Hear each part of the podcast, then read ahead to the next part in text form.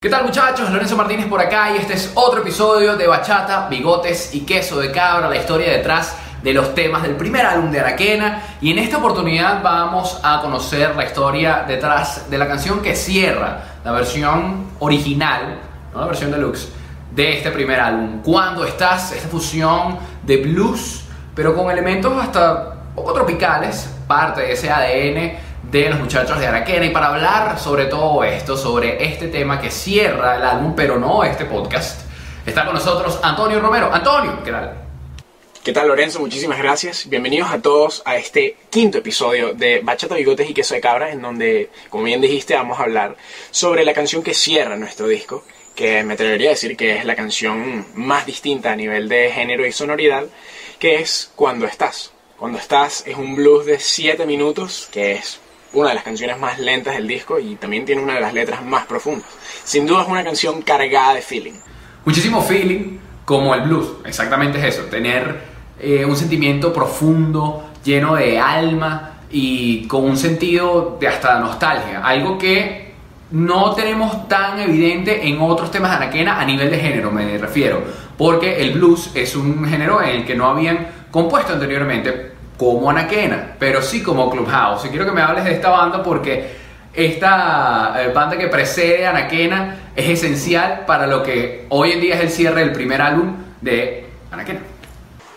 A ver, sí, como bien dices, Mara Santillo antes teníamos una banda llamada Clubhouse que bueno, cuando estábamos trabajando ya las canciones de nuestro tercer EP, que el segundo nunca terminó de salir, por cierto, entre ellas estaban Sanguchito y Cuando Estás. Yo recuerdo que una vez fuimos la banda entera a ver un show de Laura Guevara en el espacio plural del Trasnocho y recuerdo que Santi llegó súper inspirado a su casa y empezó a escribir la letra de, de esta canción y la empezamos a trabajar con la banda pero no era blues como tal en ese momento, tenía un feeling ahí súper nostálgico, burda sentimiento, pero, pero no era blues.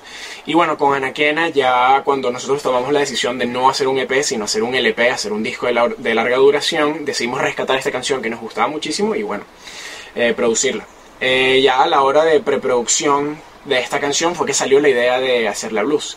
Y bueno, a nivel de letra no tiene como tanto trasfondo, es una canción de amor que hace como esa constante referencia y metáfora a, ese sentimiento, a esa paz, esa tranquilidad que te da estar con la persona que amas. Y bueno, eso fue lo que quisimos transmitir también con la sonoridad de la canción, como ese feeling completo que genera. Hablas de que no era un blues para ese momento en el que estaban como, bueno, tratando de descubrir cuál era el sonido que debería tener esta canción, pero ya para el momento en el que deciden entrompar en este primer álbum de estudio, bueno, consideran el blues como uno de los primeros temas. ¿Cuál fue la razón por la que terminaron eligiendo el blues y qué referencias tienen al momento de grabar, al momento de preproducir esta canción? Porque eh, siento por ahí que tiene un poco de John Mayer, que es un artista que varios de ustedes consideran como parte de ese ADN musical de cada uno de ustedes pero eh, no es 100% John Mayer, también tiene otras cosas por allí, por supuesto, ese toque de Anaquena. ¿Cómo fue ese tema de preproducción y cómo llegaron a que fuese el blues el sonido de este tema?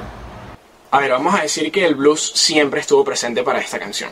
Pero no me refiero al género del blues, me refiero al sentimiento del blues. Porque el blues, más allá que un género, es un sentimiento. Y creo que esta canción está muy ligada a ese sentimiento. Ahora, a la hora de preproducir la canción, nosotros le teníamos como miedo. Esta fue la última canción que preprodujimos porque era como la más densa, la más larga y le teníamos como un poco de miedo, como dije.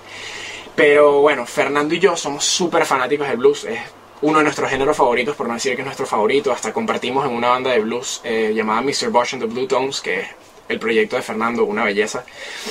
Entonces, nosotros ya teníamos muy claro lo que queríamos. Salió demasiado fácil cuando lo estábamos llameando en, casa de Santi. Fernando y yo teníamos muy clara la dirección por donde queríamos llevar la canción y tuvimos muy claro que la instrumentación iba a ser batería, bajo, guitarra y teclas, lo que se merece un buen blues. A esta canción nos dimos el lujo de agregar repeticiones, de poner secciones largas, de agregar un solo de guitarra, un coro de iglesia.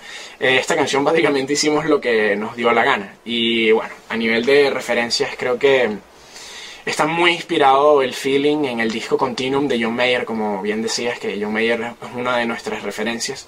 También se pueden notar varias pinceladas por ahí de Eric Clapton, que es uno de los referentes de, de Fernando para la guitarra y para el blues. Y bueno, por ahí va la cosa más o menos. Pero en cuanto a toda la producción y en cuanto a grabar este tema, yo creo que es uno de los más retadores y considero esto para toda la banda porque tiene muchos elementos de lo que estabas mencionando que no estaban presentes en otros temas de Araquena. El hecho de que tenga un coro de iglesia, de que sea un blues y que dure 7 minutos la canción ya de por sí le va subiendo capas y nivel tras nivel tras nivel a la producción de este tema. El que cierra el disco y que tiene que terminar con ese factor sorpresa, ese wow, ese yo no sé qué para que cierre como tiene que ser. ¿Cómo fue todo el proceso de producción? Me imagino que fue, bueno, bastante difícil. Sí, sin duda esta fue una de las canciones más retadoras de grabar en el estudio porque a pesar de tener una instrumentación sencilla se trata de una canción bastante lenta y bastante larga. Esta fue la última batería que grabó Armando el disco y recuerdo que cuando él estaba grabando otras canciones estábamos Santiago y yo abajo en el mismo sweet spot haciendo la maqueta rapidísimo para que Armando pudiera grabarla porque cuando nosotros eh, la llameamos y le dimos estructura nada más estábamos Santiago, Mara, Fernando y yo. Estaba Mara en la batería. Armando jamás en su vida había tocado esta canción y recuerdo que le costó bastante grabarla, terminó todo sudado pero quedó bastante bella esa batería.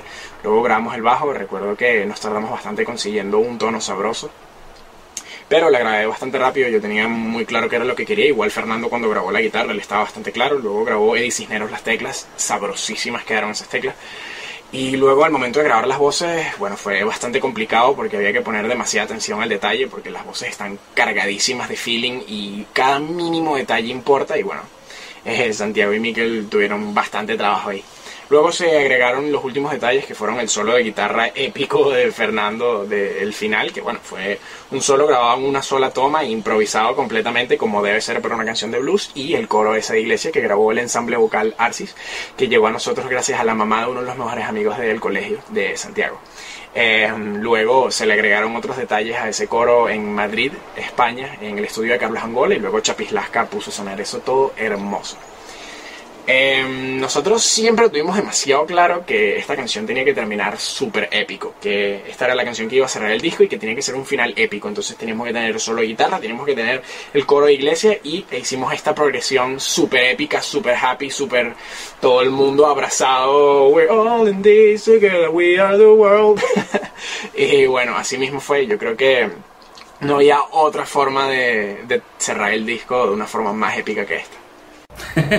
es muy We Are the World totalmente, pero es un final épico que tenía que estar en el disco y que lo tenemos ya en el álbum y es una joya escucharlo una y otra vez, así sean 7 minutos de duración.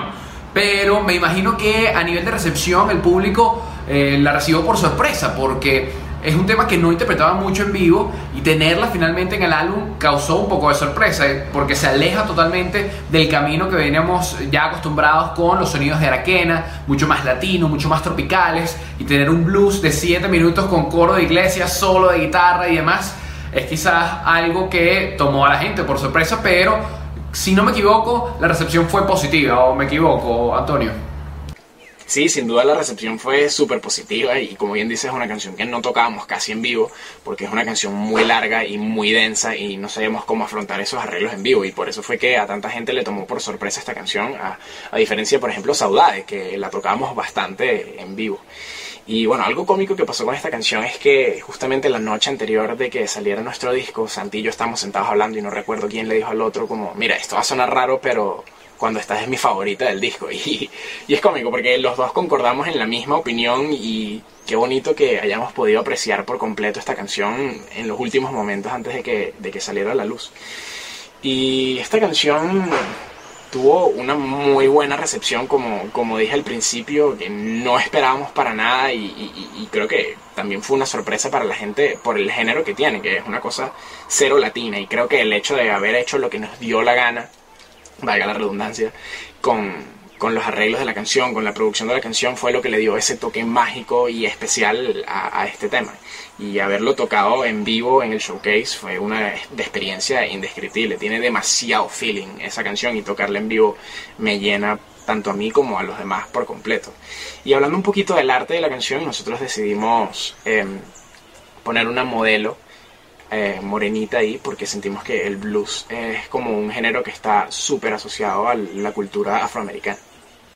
Completamente de acuerdo, completamente de acuerdo. Antonio, estamos llegando al final de este episodio del podcast y quiero recordarle a todas las personas que están viendo o escuchando esto que si lo están haciendo a través del audio, lo pueden conseguir en Instagram TV, en arroba anaquena música, pueden ver este episodio.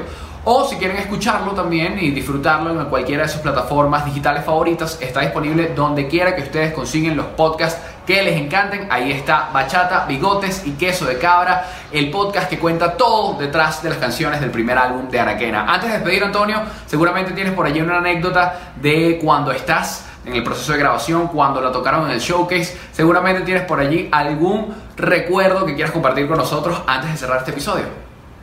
La verdad es que además de todo lo que mencionaba ya sobre la canción, creo que no agregaría más nada más allá de que no esperábamos para nada la recepción que, tuvo esta canción. No esperábamos que tanta gente se sintiera identificada y conectara con esta canción de la forma en que lo hacen. Estamos muy agradecidos con todas y cada una de las personas que nos han dicho que conectan, que es su canción favorita.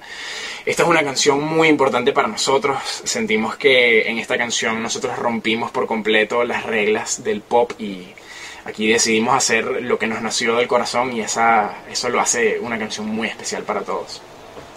Bueno muchachos, este fue el quinto episodio de Bachata, Bigotes y Queso de Cabra. Ahora los invito a que vean eh, la versión acústica de Montaña Rusa junto a la grandísima Liana Malva, Abacasas y Horus en nuestro canal de YouTube o en cualquier plataforma de streaming digital. En nombre de los anaquenos me despido. Chao, besos para todos.